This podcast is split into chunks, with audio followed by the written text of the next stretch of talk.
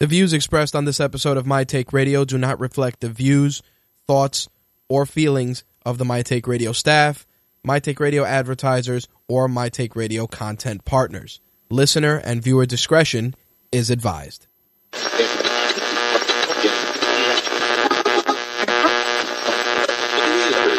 This coverage is live and uncensored, so if you have any small children present, you may want to have them leave the room.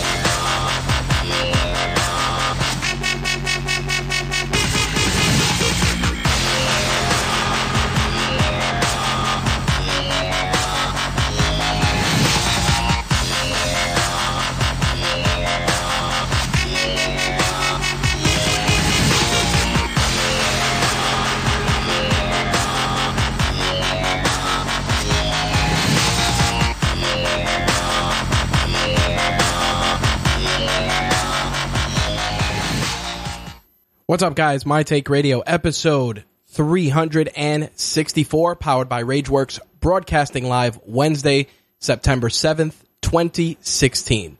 I'm your host, Rich, and our call-in number is three four seven, three two four, three five four one, three four seven, three two four, three five four one. If this is your first time tuning into My Take Radio, My Take Radio is a variety show covering mixed martial arts, professional wrestling, gaming, and entertainment.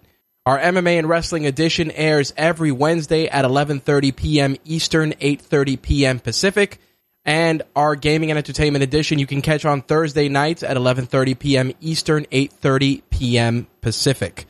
This broadcast is simulcast on audio and, well, let me rephrase that. This program is simulcast both in audio and video format via a couple of different providers, but first and foremost, of course, I always have to direct you to go to M T R live dot com to get our high-quality video feed plus audio-only feeds as well as our live chat. In addition to that, obviously, you can check out the simulcast in a couple of places: Twitch, YouTube Live, StreamUp, Vaughn Live, Dailymotion, and um, I believe Ustream as well. In addition to that, the audio-only Uh, version of the show simulcasts on Mixlr, M I X L R. You can listen to it on, obviously, M T R live dot com, but you can also download the Mixlr app for iOS or Android, punch in My Take Radio, and listen to a live, high-quality feed of the show. If you're a fan of Black is the New Black, you can also listen to their show live on Mixlr when it airs as well. Archived episodes of this broadcast and any others are available on rageworks dot net. Plus, you can find audio archives in podcast format on iTunes, Stitcher, and TuneIn Radio. And video, of course, will be shared on our YouTube channel, youtube.com forward slash official RageWorks. Happy to be back in the saddle after taking a week off due to the Labor Day holiday.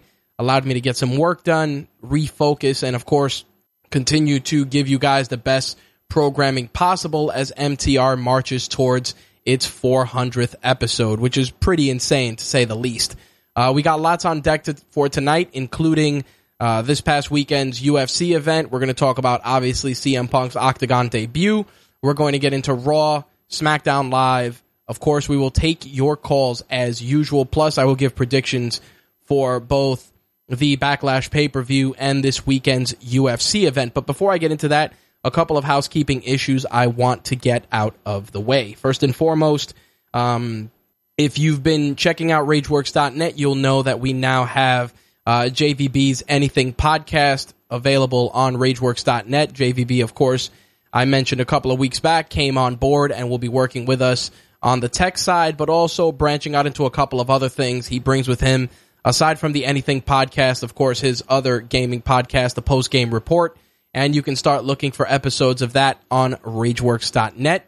Definitely check them out. Let J V B know that uh, Rich sent you. I'm sure he'll be happy to hear from you. And like I said, keep an eye out for his work on rageworks dot net. So far, he has uh, posted his video review of the Note seven, My review is still in progress, as mine is going to be written. There's going to be some video, et cetera, et cetera. You guys know the deal when I do this stuff.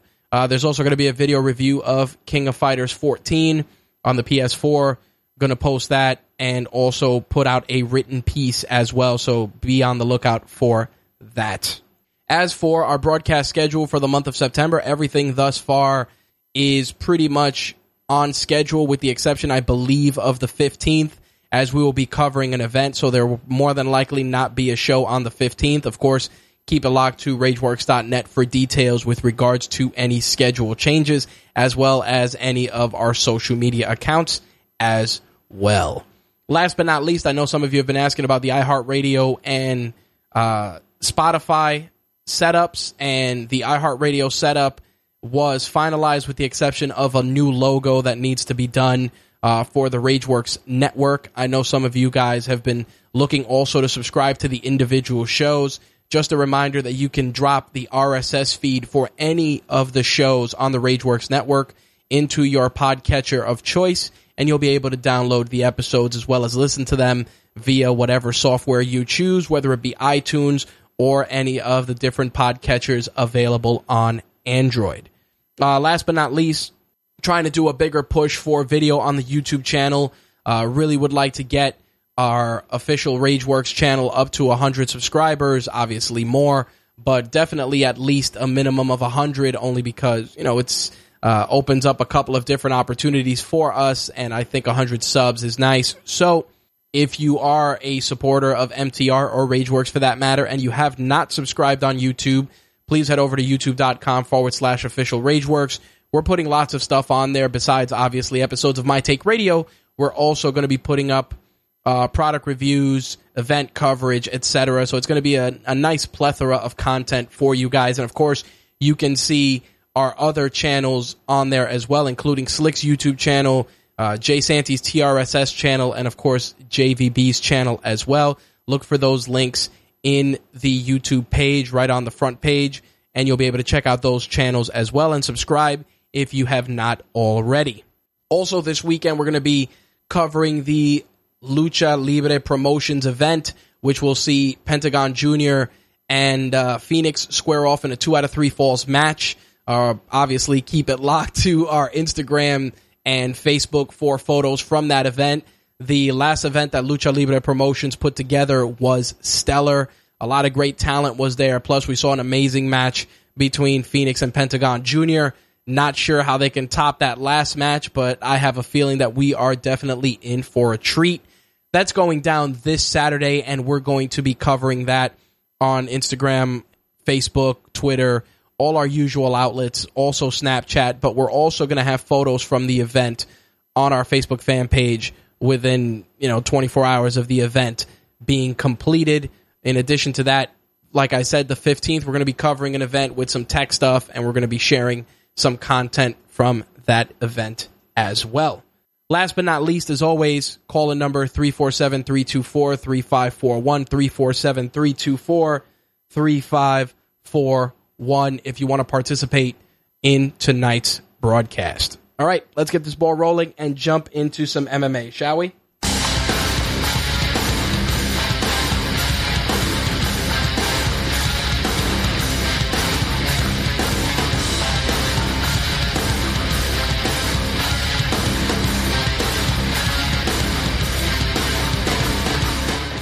All right, so I want to talk about this past weekend's U F C Fight Night event, which was a pretty solid card from top to bottom, actually substantially better than I had hoped. Um, not really too many bugs, so to speak. The only fight that I felt was kind of ugly was the Gustafson Bla- Błachowicz fight, which was, it was all right. I mean, you know, for a for a for a Fight Night card, there were some legitimately badass fights. The only fight, like I said, I wasn't a fan of personally, that I kind of felt was an ugly fight, was the Gustafson uh, Błachowicz card. But in terms of the overall presentation of the event, I thought it was a solid Fight Night card, and I think one of the better ones that we've seen recently. I mean, the fight between Arlovski and Josh Barnett, two of my favorites, was tremendous. Got to see some really, really good groundwork from Josh Barnett. Arlovski, of course, even in even in his loss, was a warrior Also, the beautiful knockout via knee by Ryan Bader was out of this world. I just, it was ridiculous. I mean, you know, Ryan Bader's been a guy that's always been considered uh, one of those guys that's always on the cusp of a, of a title opportunity. And I think um, him dispatching Ilir Latifi in such uh, devastating fashion is going to put him back on the championship radar. Like I said, the Gustafsson-Błachowicz fight was okay. I kind of felt it was paint by numbers. I think that um, Błachowicz was just a better... He he had a he was kind of the dark horse going in, in my opinion. Everybody kind of felt that Gustafsson was going to have a dominant performance, get himself back in title contention, and that would be it. But Błachowicz definitely pushed the pace, uh, made him work for that victory, even though he did get it via unanimous decision. I still felt that he made Gustafsson work a lot to earn the victory. Where Gustafsson goes from here, personally, remains to be seen. Um, I think definitely perhaps a another fight with Anthony Rumble Johnson, maybe. But I know that a lot of people are saying that it's going to probably be Rumble and Jones, with the winner obviously meeting Daniel Cormier, which I think if you put those fights on paper, there's better, there's much more excitement and a lot more at stake putting Jones together with a guy like Anthony Rumble Johnson, just because there's there's the potential not only for an amazing fight from, you know, from the stand-up, but also because it's more than likely going to be a highlight reel finish for one of those two guys. I think that if I had to be a betting man for that fight, I would probably, and I and I'm saying this against my better judgment, I would probably take John Jones over Anthony Johnson, only because John Jones has a more well-rounded attack. But to you know, to that point, I also have to say that Rumble Johnson has the potential to put out your lights with one shot. So, I mean, Jones's chin has been tested, but I also feel that he hasn't been hit with by a guy with as much force as Anthony Johnson brings to the table. But I do feel that, like I said, that fight would be the more exciting fight on paper. But everybody knows that Gustafsson and Jones have unfinished business as well. But we'll see how it pans out. We're still waiting to see how the John Jones P E D uh, suspension situation pans out, which as of this week, there are no additional updates. But of course, once I get some new ones, I will share them with you guys. The other fight I did want to talk about, Andrei Arlovski, Josh Barnett, was really good. I was really excited to see Josh Barnett win that fight, even though it was against a guy like Andrei Arlovski, who I'm also a fan of. Um, I think Arlovski, he, you know, he definitely looked the part. He looked really good in the opening round of that fight. But then as the fight progressed and it went to the ground, we knew that it was going to get into Josh Barnett's wheelhouse. And sure enough, that is exactly what happened, as Barnett took the fight via rear naked choke in the third round. Huge fan of Josh Barnett. I think that that's one of the, he's one of those personalities that would not only translate well into a color commentary position, but would also make a great addition to any re- pro wrestling organization's roster with his catch wrestling style. Now, obviously, this this puts an interesting wrinkle in the heavyweight rankings, because a guy like Josh Barnett uh, beat a guy who was on the verge of title contention, and, you know, or ha- let me rephrase that, has beat a guy who was always talked about being in title contention, and now, obviously, Barnett has a, a case that can be made for him to challenge for the heavyweight title. Really excited, like I said, to see him win that fight, even though it was against Arlovski. Uh, fifty thousand dollars bonuses went out, of course. Josh Barnett took one for his, for his performance, and fight of the night went to Barnett and Arlovski, which was well-deserved. Ryan Bader also got the fifty thousand dollars fifty thousand dollars win bonus for his uh, highlight reel knee uh, on Ilir Latifi. Either way, U F C Fight Night ninety-three was solid. Of course, this weekend, U F C two oh three, a lot at stake here, a lot of really good fights on paper. Obviously, all eyes are on the impending debut of C M Punk as he squares off against Mickey Gall. Also, Travis Brown, Fabricio Werdum, which people are looking at as a possible uh, number one contenders fight. And, of course, Stipe Miocic putting his belt on the line against Alistair Overeem. Now, aside from those fights, Uriah Faber's on that card. Uh, Jojo Calderwood taking on Jessica Andrade. The prelims on Fox Sports one are solid. Ian McCall, Ray Borg, uh, Nick Lentz, Also, Betch Correa taking on Jessica I, which I think is going to be a stellar and very, very violent affair. Now, as for the fight itself, I got to say that, you know, the card is tremendous. I think there's a lot of really good fights there. And I want to give you guys a couple of predictions before I get into the other M M A news of the week, only because this card is right around the corner. And there's so much going into this this card. I'm only going to do the picks for the main card, only because the prelims for Fight Pass and Fox Sports one, I'm going to try and do those after I do uh, after I do a little bit more homework. I'll probably do those on Instagram like I've done before on our Rage Works account. Um, I'll start from the opener, which is going to be Jessica Andrade, JoJo Calderwood. I'm a really big fan of Joanne Calderwood, her performances on The Ultimate Fighter, her striking. I, I really feel that she has the potential to be a breakout performer, and I think that this is going to be a great showcase fight for her. I think Jessica Andrade is no slouch by any stretch of the imagination, and I think she will definitely give her a run for her money, but I am going to go with Joanne Calderwood taking this fight. The California kid, Uriah Faber, will be taking on Jimmy Rivera. Um, Uriah Faber, always uh, an exciting fighter to watch, a big fan of his. He's He never goes out there and puts a, puts out a lackluster performance, and I think um, he's going to go out there and try and get himself back into title talk um, with a performance against Jimmy Rivera. So I'm going with Faber on this one. Um, like I said, I've seen Faber fight a few times, and on more than one occasion that I've that I've uh, said that he wasn't going to win, he comes out and he just does the upset, and I wouldn't be surprised if this is the case. So, to be on the safe side and not have any egg on my face, I'm going to go with Uriah Faber on this one. Now, Mickey Gall and C M Punk, there's a lot of ways that this fight can be viewed. A lot of people are going strictly by the evolution of Punk videos that the U F C has put together. And obviously, you got the editing and everything else to take into consideration. And they are delivering a narrative that many people are, are going by as gospel.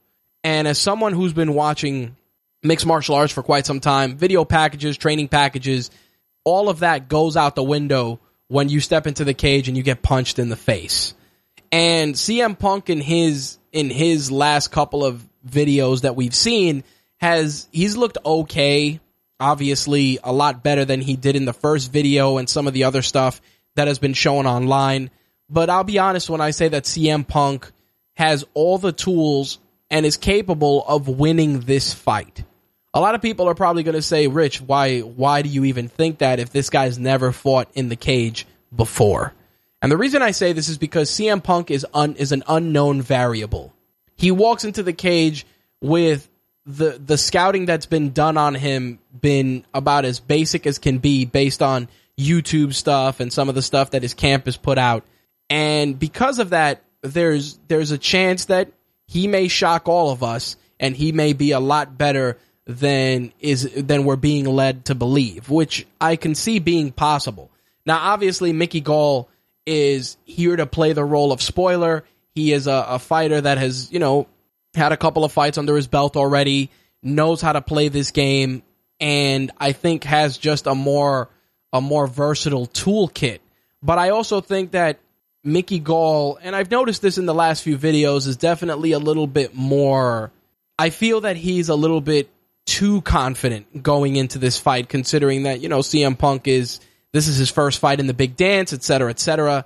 And I don't I don't blame the guy, because, again, you're going in there fighting a, a, a pro wrestler who decided he wanted to be a mixed martial artist. Now, obviously, many people look at Brock Lesnar's success and they're using that as the indicator, and I disagree one hundred percent.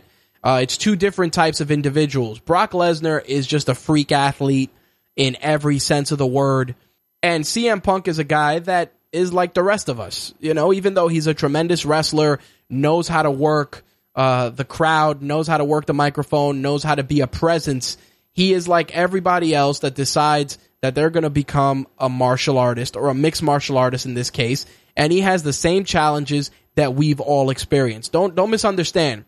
C M Punk took some Brazilian jiu-jitsu.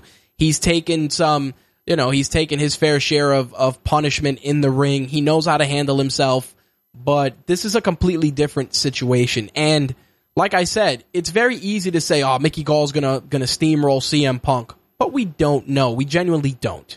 And um, you know, I gotta say, as as somebody who has been watching C M Punk's development as a fighter very closely, I feel that we we're we're running into a very, very unique situation, because if C M Punk loses, all the all the people that have that have written him off are going to say, see, we told you he sucked. Now, if he wins, you're going to have those same critics say, oh, you know, Mickey Gall took a dive or whatever the case may be. And I got to say, go into this fight on Saturday with an open mind and let and let it play out the way it's going to play out. At the end of the day, C M Punk is a viable commodity. People are going to tune in because there's that curiosity, that interest in seeing if he's as good as, well, let me rephrase that, if he is at least t- decent in the cage, or if he's a sleeper that's going to go in there and become uh, the next face of the organization. With that, obviously, I'm going to go with the pick, and I'm going to say... And and I'm and this is this is partially the wrestling fan, but partially the guy that wants to see him succeed. I'm gonna go with C M Punk on this, and I'm probably gonna get a lot of shit for it. But I I want to see Punk succeed, and I feel that what we've seen on video is not is not the full package. You know, it's we haven't seen the full the full toolkit that C M Punk has at his disposal, and I think that that's something that many people are gonna look past. I think Gall may look past it, and he may get caught. And at the end of the day, Punk ha- we don't know what kind of, of punching power Punk has, that he can go out there and he could tag Mickey Gall and put him to sleep. We don't know. We're basing everything based on, you know, the Evolution of Punk documentary and a couple of videos that we've seen from his camp. So you can give me all the shit you want, guys, but I'm gonna go with I'm gonna go with Punk on this one. As for Travis Brown and Fabricio Werdum, I like both fighters, but I just feel that in terms of just being a complete fighter, especially when it comes to the ground game, I think Fabricio Werdum is going to try and work the angles, trip up Travis Brown, take him to the ground, and submit him. So I'm going with Werdum as my pick. Now, Stipe Miocic, Alistair Overeem, the first thing that comes to mind is that Overeem has a glass jaw, which obviously during his last couple of performances, we have seen that we, we've seen that be the case. But like anything else, Overeem has tremendous power in and both in his arms and also, you know, with knees and kicks as well. So there there's always a puncher's chance for Alistair Overeem to be the upset king. But I am going to go with Stipe Miocic. I think Stipe is a more well-rounded fighter. He's a bit he's more, you know, he approaches the fight game intelligently, and I think he's not going to try and stand too much with Alistair Overeem. I think he's going to work the angles and try and get in there with some counter punches, maybe take Overeem to the ground. Not that Overeem is is bad on the ground, because on the contrary, he's he's pretty solid on the ground, but I just think that Stipe has a more well-rounded toolkit, and because of that, I think Stipe will retain and will go on to defend against Fabricio Werdum at a later date. As I said, those are my picks for the U F C two oh three main card, which goes down this Saturday at ten p.m. Eastern on pay-per-view. Prelims, you have the early prelims on Fight Pass at six o'clock roughly, and then you have the Fox Sports one prelims at eight p.m. I will try and give the remainder of my picks on Instagram, so keep an eye out for that. Just follow us on Instagram at Rage Works. Another card that I really wanted to talk about is taking place right after uh, the U F C two oh three event, and that is uh, U F C Fight Night ninety-four. That's September seventeenth. A lot of good fights there. Uh, really excited to see Michael Johnson, excuse me, take on Dustin Poirier, and also Derek Brunson, Uriah Hall, which I think is going to be uh, fight of the night. And I'm really looking forward to that card. Of course, you're going to be able to see that card on Fox Sports one and on U F C Fight Pass. That card goes down September seventeenth, and during next week's show, I'll give you guys the full card breakdown as well as my predictions, so note that on your calendars. A little bit of fallout from the U F C acquisition is slowly starting to rear its head. Obviously, uh, we know that Dana White is staying on board, and we don't really know much else with regards to how the organization is going to move forward after being acquired. But it has been reported by M M A Junkie that, and this is pretty crazy, that U F C matchmaker Joe Silva will be leaving his job with the organization, uh, all signs pointing to probably the end of twenty sixteen. Uh, Sean Shelby, who does the matchmaking for the lower weight classes, is being rumored to step in and assume matchmaking duties for the organization in its entirety. Joe Silva's had a, a solid track record and put together some really stellar fights and cards. Curious to see how Sean Shelby's going to handle that. I mean, he's done really well with the lower weight classes, but now he's going to have the full roster at his disposal.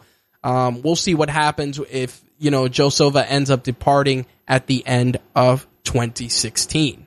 Now, one of the guys and one of the names that that has come across my desk over the last couple of days has been Georges Saint Pierre.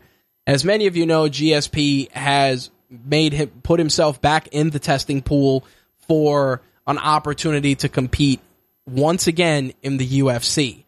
Now, there's a lot of different opponents that are at the U F C's disposal for a returning G S P. You have Demian Maia, who many people are looking at as a possible next contender, but obviously there's more money in a return fight with Nick Diaz, and of course having G S P come in and fight Tyron Woodley, since G S P never lost the belt to begin with, is also on the table. Uh, G S P was on U F C Tonight, and he said that, you know, any of those guys, um, you know, any of those guys would, would be solid opponents. Um, it's a straight line. You've got to know who you've got to beat is pretty much how he said it. Me personally, as a fight fan, I'd love to see him take on Nick Diaz one more time. I think there's great storytelling there. I think there's incredible marketing potential there, but there's also Uh, the opportunity to test G S P and put him in the deep water and let him take on a guy like Tyron Woodley, who, again, is no slouch and, as champion right now, has definitely his eyes set on a big money fight. Don't get me wrong, Demian Maia is a solid opponent for G S P. I just don't feel that if you're going to have G S P come back, you want to give him a fight that not only is going to be good from a press perspective, but also just exciting as a whole. And I think that Demian Maia, for as, as good of a fighter as he is, I think he doesn't have the spark at this time to put together and carry a card with G S P at the helm. Now, uh, Mortis is asking, what's Joe Silva going to do now? Is he going somewhere else or doing his own thing? Um, per the M M A Junkie piece, I don't know if he's going to go to an other, to another organization. As of right now, it looks like he is just going to be stepping down at the end of the year. But of course, once I get some additional updates, I will definitely share them with you, Mortis, that's for sure. Now, the other thing I wanted to talk about was something that many people were really hoping G S P would sound off on, and that is the fact that Dana White said that G S P does not have the drive to be champion anymore. And, um, you know, a lot of people were, were taken aback by White's comments, just because it's like, this is a guy that, that has the potential to bring your organization a shit ton of money, one of the most recognizable faces on your roster that has been with the organization for quite some time. And for Dana White, as usual, to be Dana White, um, I was curious to see if they would tackle that, and they did. And G S P said, and I quote, "He doesn't know anything about me. I'm a smart guy. I'm not the kind of guy, uh, you know, oh, I'm going to fight for peanuts. Let me fight once, and you'll see in the first minute of the fight that he's wrong. Let me fight Tyron Woodley then. We'll see if I don't have or I don't want to be champion again." And I think that the what what I took from that interview is that G S P is definitely focused, um, definitely in the zone. And it's funny because, you know, M M A Fighting put out a piece about a documentary called The Hurt Business, where G S P was interviewed, and um when he was asked about it, you know, the, the, the documentary was filmed prior to G S P announcing his return to the sport. And it's funny because G S P actually said that, you know, he, you know, he said that critics were saying that he was fighting to win instead of finishing the fight. And G S P went on record and said that it's true.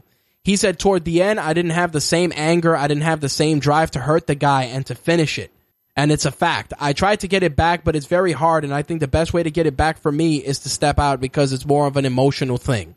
And obviously, as I said, this documentary was filmed prior to G S P's return to uh, announcing his return to the cage. But the thing that gets me is that, you know, we all knew that G S P's mindset changed after he reclaimed his title from Matt Serra. And I think that part of that reason is because G S P realized that he had to fight smarter and fight safer, because being champion obviously has its perks. Now, the problem is that everything that made people love G S P was erased because he was playing it safe. As as a fight fan, I can understand why he did that, but I also respect that he went on record and said that he just felt he didn't have that killer instinct anymore, and rather than try and, and phone it in, that he would walk away and collect himself and come back when, when that hunger was there.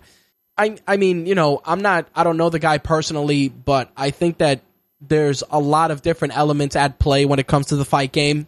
As a fan, obviously, you expect the guys to go out there and pretty much kill each other at, at a moment's notice, but there's there's a lot in terms of psychology that goes into it, between the weight cutting and the press and everything else. It does take its toll on you, and if you don't have genuine animosity, or you don't know how to turn on that switch, or you just don't have the drive to turn on that switch anymore, it's going to become pretty much as academic as you would expect. It's going to be a fair, a fairly paint-by-numbers affair, and I think that was the case for G S P in this instance. Like I said, I, I commend him for being honest and, and forthright with that, because many people saw it, and obviously hardcore fans didn't want to admit it, but G S P definitely was not the same killer we saw before he captured the title. You know, we, we saw something a lot different once he reclaimed it from Matt Serra, and to hear him say that, um, you know, it's pretty ballsy.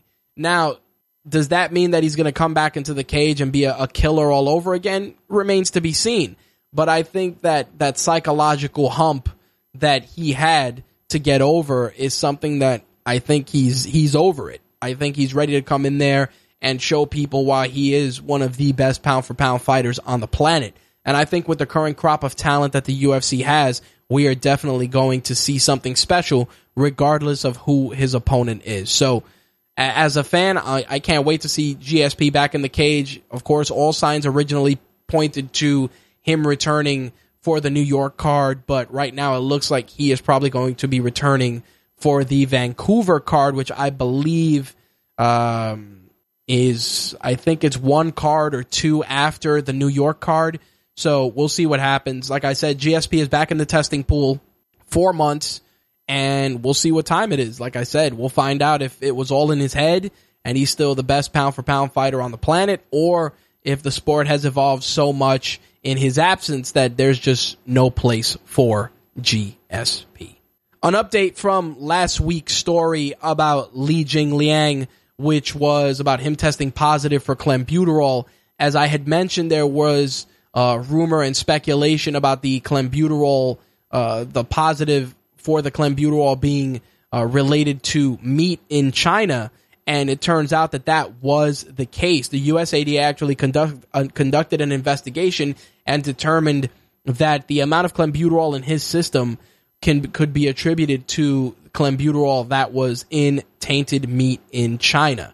Um, of course, the Nevada State Athletic Commission can still have a suspension in place for Li Jingliang, but I think that based on the findings of the U S A D A, that may not be the case. In any case, Li Jingliang um, defeated Anton Zafir at the Tough twenty-three finale in July. So, you know, for, for him to test positive was something that many people were were really disheartened about. But it looks like it may have been uh, related to, you know, tainted meat in China. So we'll see what happens. We'll see if the Nevada State Athletic Commission moves forward with any sort of penalties. But as per the U S A D A, um, it was a test that uh, a positive that came from the the subject ingesting without any fault or negligence. So there you have it, guys. That's pretty much the latest update with regards to Li Jingling's uh, Li Jingliang's uh, positive drug test. So there you have it. Now, last bit of M M A news to wrap things up. Really excited for this. Um, U F C two oh five, of course, going down here, New York City, November twelfth, which is uh, my three-year wedding anniversary. Um, starting to come together with some dope fights, and the fight that was announced is insane. Uh, welterweight fight between Robbie Lawler and Donald Cowboy Cerrone. Um, really hype. This fight is going to be ridiculous. As soon as that bell rings, you're going to see Rock'em Sock'em Robots from two of the from two of the best hitters in the welterweight division, and I think it's a great addition to what it, you know, the U F C is hoping will be a stellar debut in New York City on November twelfth. Really pumped. Lawler and Cerrone is going to be a problem, and I think people are in for a treat with that fight, and I'm sure that the M S G debut for the U F C is only going to get better. Obviously, as more of the card begins to take shape, I will share those news with you guys. All right, so that last bit of news is actually going to wrap things up for the M M A segment for this week. Let us switch gears and jump into some wrestling.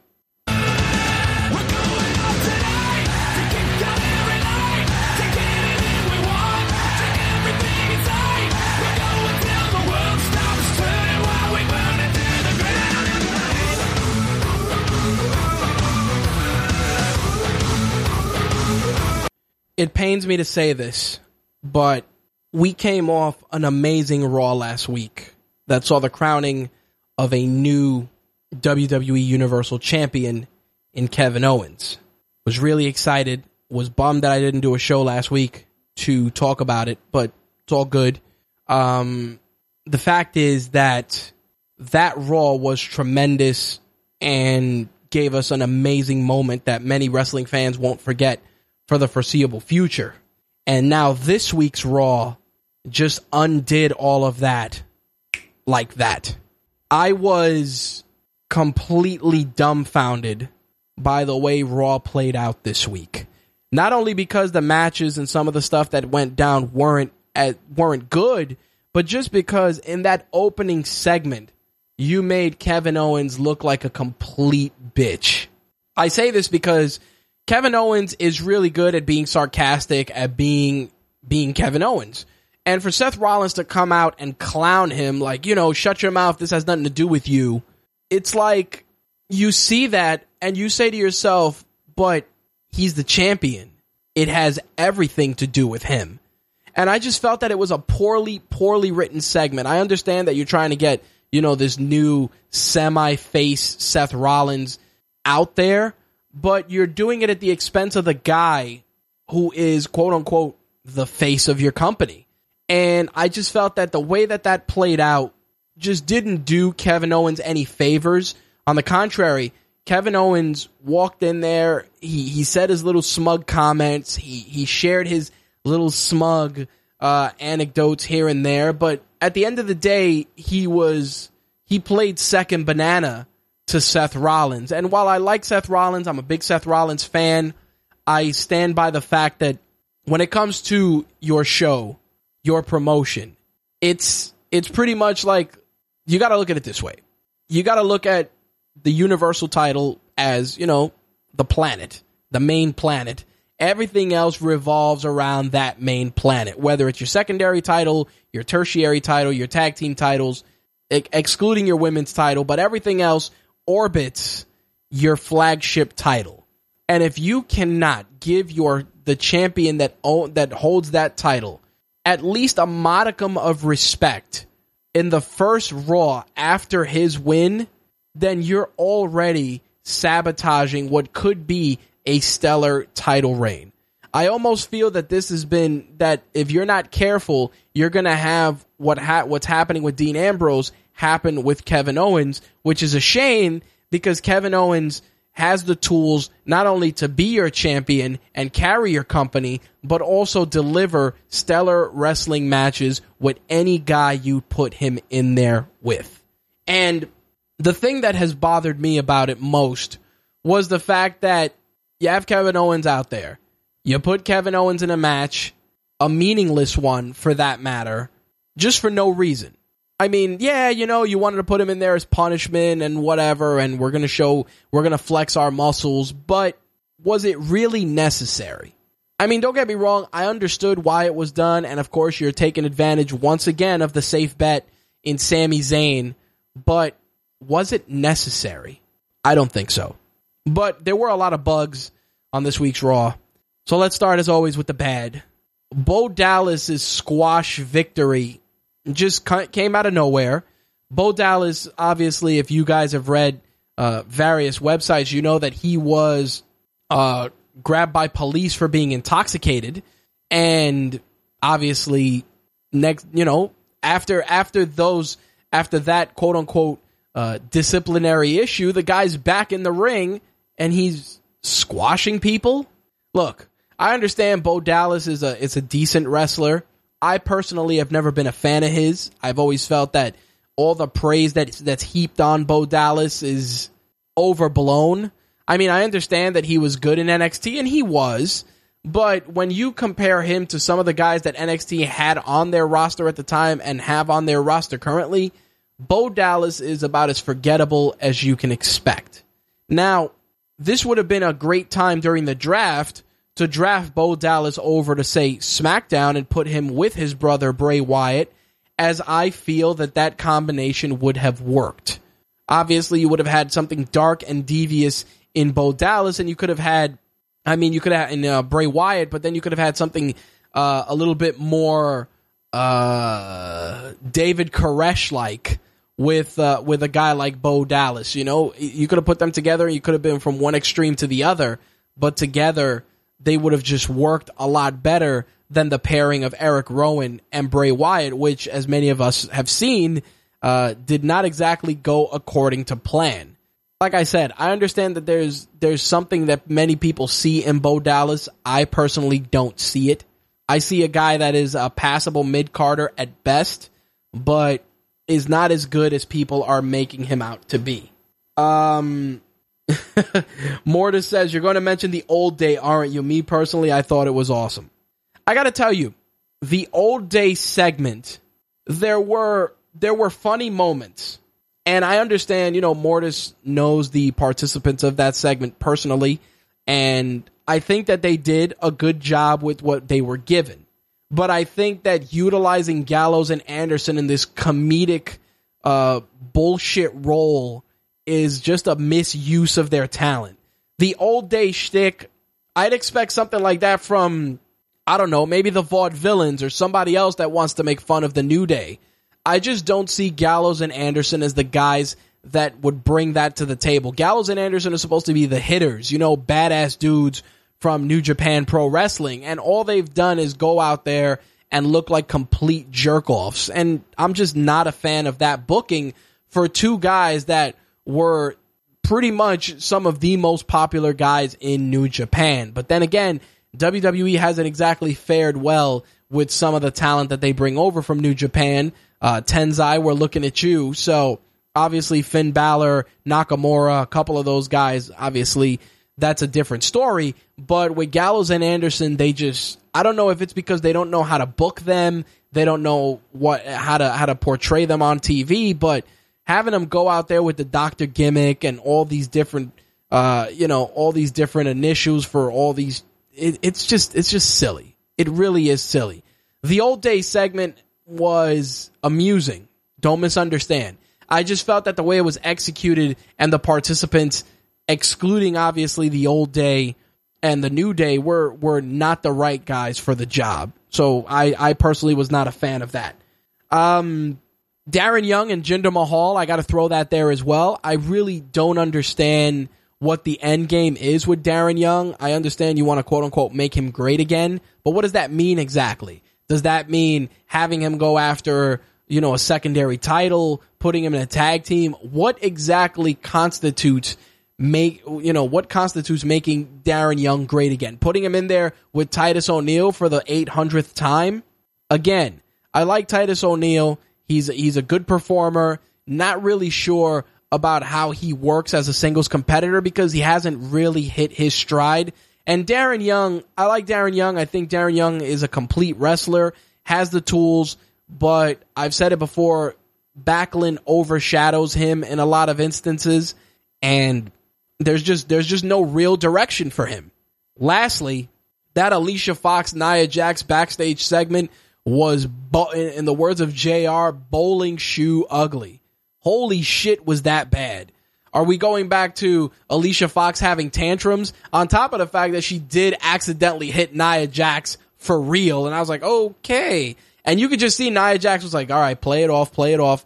It just, it just looked shitty. It really did. And I understand that you're trying to give Nia Jax, uh, you know, uh, an upgrade in competition considering all the squashes, but it was just poorly executed. It really was. It looked really bad.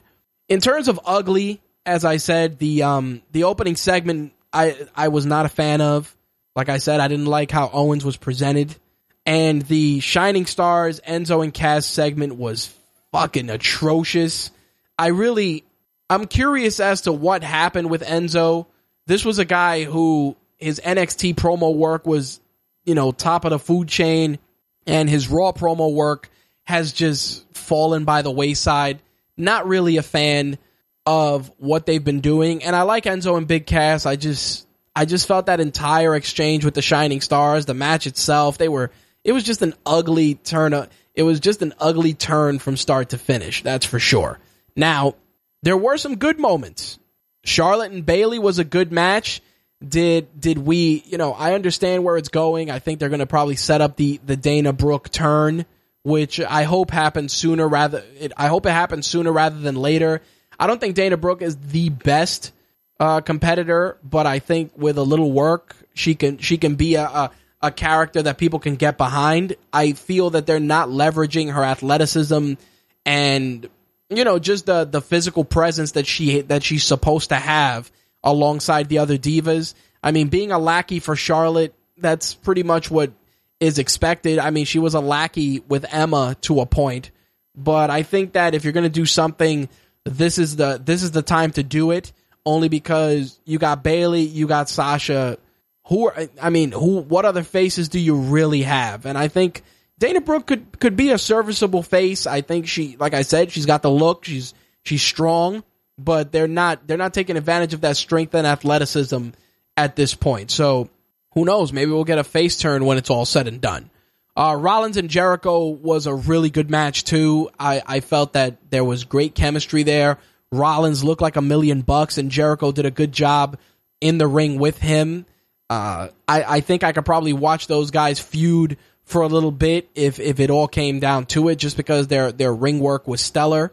Cesaro and Sheamus's match, like mo- many of their other matches, was hard-hitting. It was good. And I, and I think that at the end of the day, the payoff's going to be that, you know, Sheamus is going to win three matches, Cesaro's going to win the three, and then when it's all said and done, we're going to get that seventh match, which is going to be the one that's that everyone's going to remember. I, I, I have no problem with it. I know a lot of people were like, oh, can we really watch these guys wrestle seven times? I got no issue with it. I think Sheamus has definitely turned it up a notch, and Cesaro is consistently good, so we'll see what happens, but I, I definitely see Cesaro coming back, you know, being down three zip, tying it up three apiece, and then obviously we get the big uh, seventh match, which everybody will be on pins and needles for. Of course, the winner of this uh, best of seven will have a championship opportunity, so definitely worth keeping an eye on for sure. And of course, Owens and Zayn. Owens and Zayn was, was a good match. I felt that there was obviously great storytelling as usual, but I think we've gone one time, we've gone to the woodshed one time too many with this, with these matches. And I knew this was going to happen. I said it before. I'm like, oh man, you know, Zayn and Owens is great. They were amazing in Ring of Honor. Some of the best ring work and promo work I've ever seen. But I think W W E is going to, going to be, you know, they're going to crutch on that too much.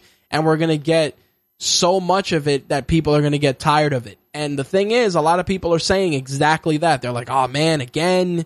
Again with this shit, and I'm I'm kind of joining that I'm kind of joining that crew of people only because I like both both performers. I think they're they're great. I think both of them have the potential to carry the company into the future. I just think that we've seen so many we've seen them square off so many times at this point that, you know, it just it doesn't have it's not special anymore. And I blame creative. That's all I gotta say. Now, SmackDown. It was the last SmackDown before Backlash, and much like Raw, it was it really wasn't it wasn't super memorable. We had The Miz taking on Apollo Crews, which was a good match, but I think you're hurting Apollo in the long run. The you know the the competitors for the six pack challenge, they they went they went in on a uh, you know three on three tag match, which was weird because obviously Carmella getting the victory was was a bit surprising, but it was so forgettable only because you got only six competitors in this division. When it comes down to it, the only logical choices as champion are probably going to be either Nikki Bella or Becky Lynch. And I'll be honest, if I had to choose out of those two, I would probably put it on Becky Lynch before Nikki Bella, only because I feel Nikki Bella's wrestling is on borrowed time. And I also think that she will probably be working a limited schedule. So, you know, putting putting the rigors of, of, of being a champion on her shoulders at this point, coming off such a such a brutal injury, is just not it's just not fair to her as a performer. Plus, I think that Becky Lynch can really carry the division in terms of just star power and wrestling.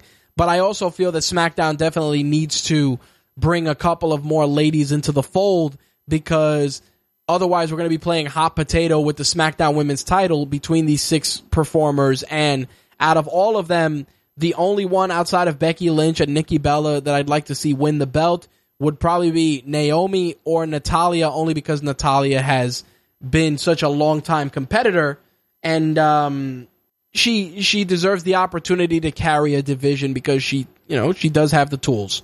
We also got the the end of the SmackDown Tag Team Tournament, which saw American Alpha defeat the Usos, which ended with an Usos heel turn and them injuring Chad Gable and removing American Alpha from this match. Of course, uh, Slater and Rhino defeated the Hype Bros. And I'll talk about how, how this affects Backlash in a few minutes. I I definitely feel that the Usos heel turn was was well done, and doing it against a team like American Alpha, which is super over, uh, was a good idea. I also think that you know bringing bringing this out of the Usos at this at this point is a step in the right direction. I think the Usos working as heels for a little bit is going to be a breath of fresh air for the division, and plus the Usos were. were already put on that course by their association with Roman Reigns. Plus, like I said, they just kind of ran their course as faces. I think as heels, they're gonna they're gonna be bringing some really interesting um, mic work and chemistry to the table, and I think that the story between them and American Alpha is gonna be worth keeping an eye on for sure. As for Slater and Rhino, I don't hate the pairing. I think it's funny, which it's supposed to be, but um, you know. As a whole, I think that there's there's ample there's there's ample potential there. Obviously, saying that Heath Slater will get a contract if they win the tag team titles is kind of giving it away, unless they want to find a way to where they lose but Slater still gets a contract. I think um, Slater and Rhino winning the titles and then losing them on SmackDown Tuesday would be would be fine. I think it would be it would be a a good way to just kind of close out that chapter of the Heath Slater story, but we'll see what happens. Uh, a lot of a lot of websites have been reporting that American Alpha was written out because Chad Gable was genuinely injured, and they used the uh, the Uso heel turn to mask that. Uh, still looking for some confirmation, and if there is something more credible, I will of course share it with you guys. Now, an interesting piece of information came out from the Wrestling Observer newsletter regarding Randy Orton and uh, Brock Lesnar's match at SummerSlam. And pretty much a lot of people, including the Wrestling Observer, have said that Randy Orton has pretty much guaranteed himself a job for life uh, based on how that match played out. The reason is because if, for whatever reason, you know, knock on wood, that Randy Orton were to develop any sort of brain damage due to, you know, the strikes that he took from Brock Lesnar, his family could actually sue the W W E and utilize that footage from that pay-per-view in order to, uh, you know, validate their case.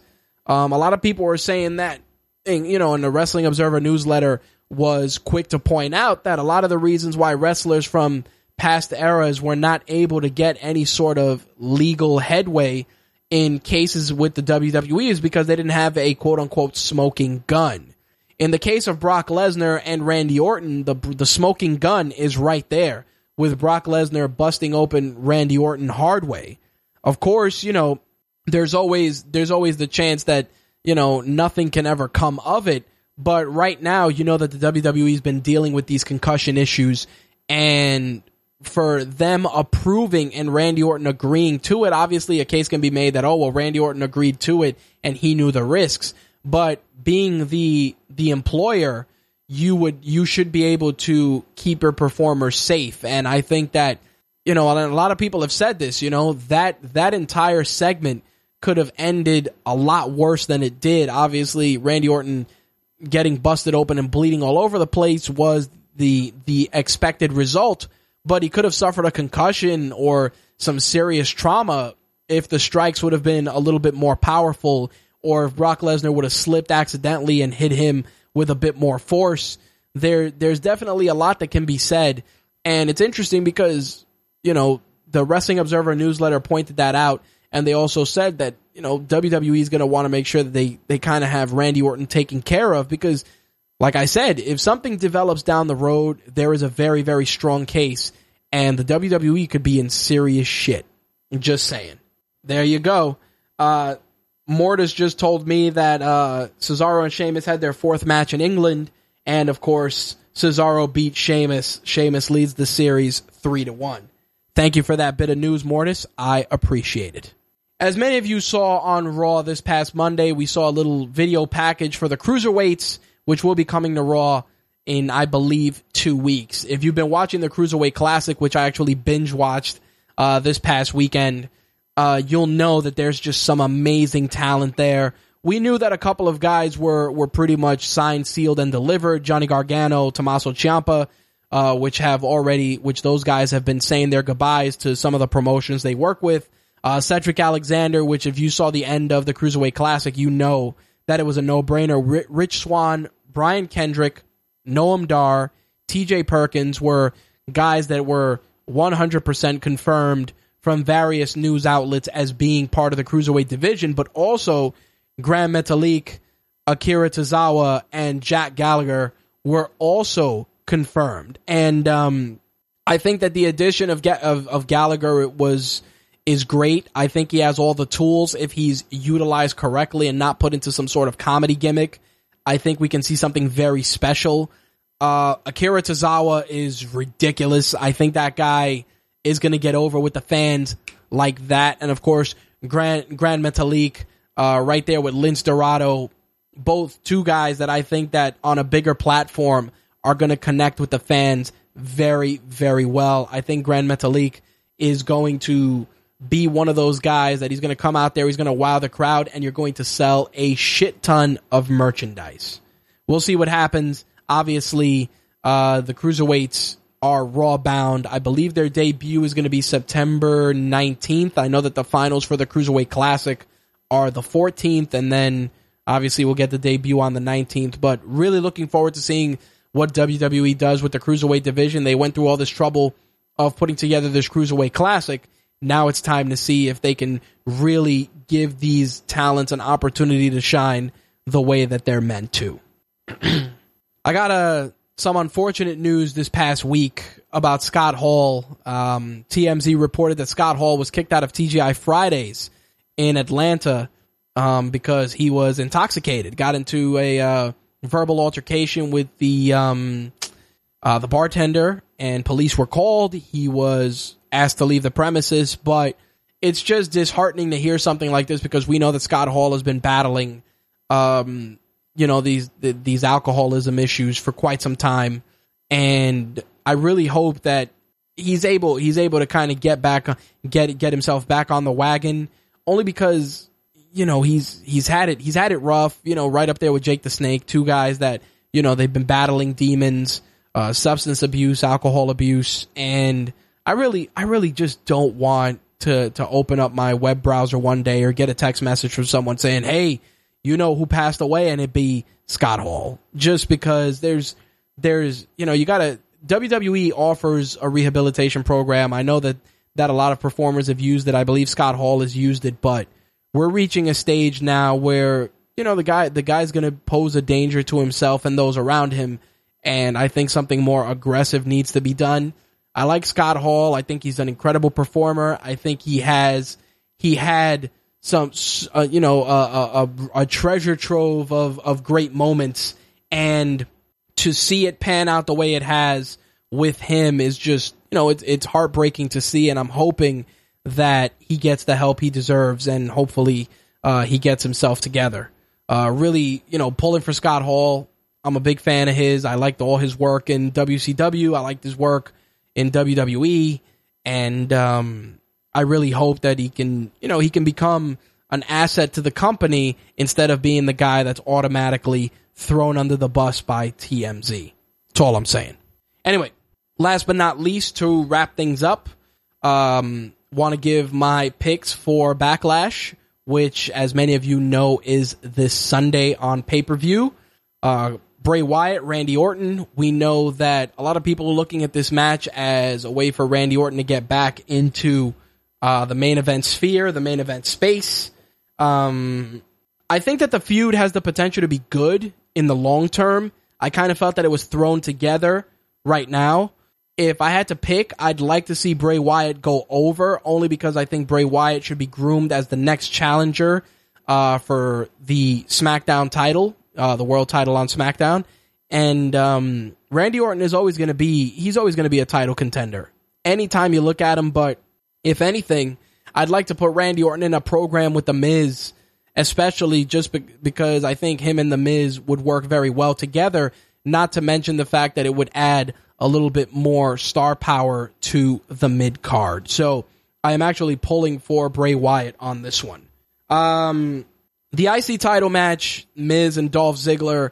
Obviously, they're they're they're riding the wave of momentum that the Miz started with his promo on Talking Smack with Daniel Bryan. As much as people would like to see Dolph Ziggler win the I C title, I think that the smart money is the Miz is going to retain. And Dolph Ziggler is going to be one of those guys that's always going to be in the hunt. I think it's uh, smart booking if they did that, and I personally think that The Miz is going to retain. Now, due to the injury sustained by Chad Gable of American Alpha, they did a second chance match for a spot in the tag team tournament final, and it's going to be the Usos facing the Hype Bros. I feel that the uh, the the heel Usos are going to run through the Hype Bros fairly easily and set up a showdown with Rhino and Heath Slater, which, to that point, I think Rhino and Heath Slater are going to win the win the belts. Um, Slater's going to get his contract, and then they'll probably drop the belts on Tuesday. I like the pairing of Rhino and Slater, but I think that, you know, putting them in there with the Usos and not having that come to a halt, at least on that Tuesday after the pay-per-view, is... you know, it's just going to be something that would be considered uh, dropping the ball, in my opinion. So I'm I'm picking the Usos to go past the Hype Bros, go on to face Rhino and Heath Slater. Slater and Rhino win the tag team titles and then lose them on Tuesday, probably to the Uso, probably to the Usos in a rematch. So that's where I'm going with that. Six-pack challenge for the SmackDown Women's title, Natalya, Alexa Bliss, Nikki Bella, Carmella, Naomi, and Becky Lynch. While many people are obviously going to go with the easy pick in Nikki Bella, I'm going to go with the curveball and go with Becky Lynch. As I said, I feel that Nikki Bella working the limited schedule, um, being champion, is not going to do that, is not going to do her any favors. And I think that Nikki Bella is at a stage where she doesn't need a belt to validate her as a performer, and I think that Becky Lynch does, especially because she hasn't been utilized correctly since being brought up from N X T, and I think she has all the tools to carry that division. If I had to go with anyone else outside of that, I, as I said before, Naomi or Natalya, but I think it's going to be Becky Lynch when it's all said and done. Last but not least, A J Styles, Dean Ambrose. I like Dean Ambrose, and as much as I think that, you know, he has the tools to be a main eventer, I feel that W W E has dropped the ball with his title reign, with his character. It's just, I don't know, is he is he kind of crazy, a smart ass, a little bit of both? I don't know. They've they've kind of started and stopped and started his character so many times that I really don't know exactly what he's supposed to be. Yet I also feel that A J Styles is going to walk away the champion, because putting the belt on Styles, giving him another match with John Cena, and having John Cena win the belt is pretty much the the road that that many of us are are seeing uh, sooner rather than later. Like I said, I like Ambrose. I just feel that his championship run has left a lot to be desired. Not a fan. I really am not. I don't know if it's because of the way he's been booked or the opponents he's had or how he's been written, but not really big on, on the Ambrose title reign. I see A J Styles walking away with the title, reinforcing that he is the face that runs the place, obviously setting up the inevitable showdown with John Cena. There you have it, guys. Those are my picks for this Sunday's Backlash pay-per-view on the W W E Network. Obviously, keep an eye out for our picks for the U F C card on Instagram. We may even put the picks on the site. We'll see. And, of course, we got Backlash this Sunday. All right. Those picks are going to be the end of the wrestling segment for this week. So, with that said, I've given you guys my take on M M A and wrestling this week. As always, I would love to hear yours. Feel free to reach out via social media. You can find My Take Radio on Twitter at My Take Radio, or you can also reach us via at Rage underscore Works. Look for Rage Works on Facebook, Pinterest, uh, Google Plus, uh, Snapchat, and of course, Instagram as well. As for this episode, you can find it within twenty-four to forty-eight hours on rage works dot net. Audio will be available in podcast format on iTunes, Stitcher, and TuneIn Radio within twenty-four to forty-eight hours of broadcast. And, of course, video archive, a, a video version of this show will be available on our YouTube channel, youtube.com forward slash official RageWorks. And, as always, you can find both audio and video on rage works dot net. All right, guys. Thank you guys for tuning in to the M M A and wrestling edition of My Take Radio. Join us later today, now that it's Thursday, for the gaming and entertainment edition of M T R, which will be airing at eleven thirty p.m. Eastern, eight thirty p.m. Pacific. M T R live dot com for live audio and video of that show. As always, if you have questions, concerns, or would like to be a guest on a future episode of My Take Radio, you can email me, m t r host at my take radio dot com. If you're interested in advertising during our M M A and wrestling segments, please feel free to reach out via the contact form on rage works dot net or via email m t r host at my take radio dot com. All right, guys, I will see you guys later. Thank you guys for watching. Peace. I'm rich, bitch! That's all, folks.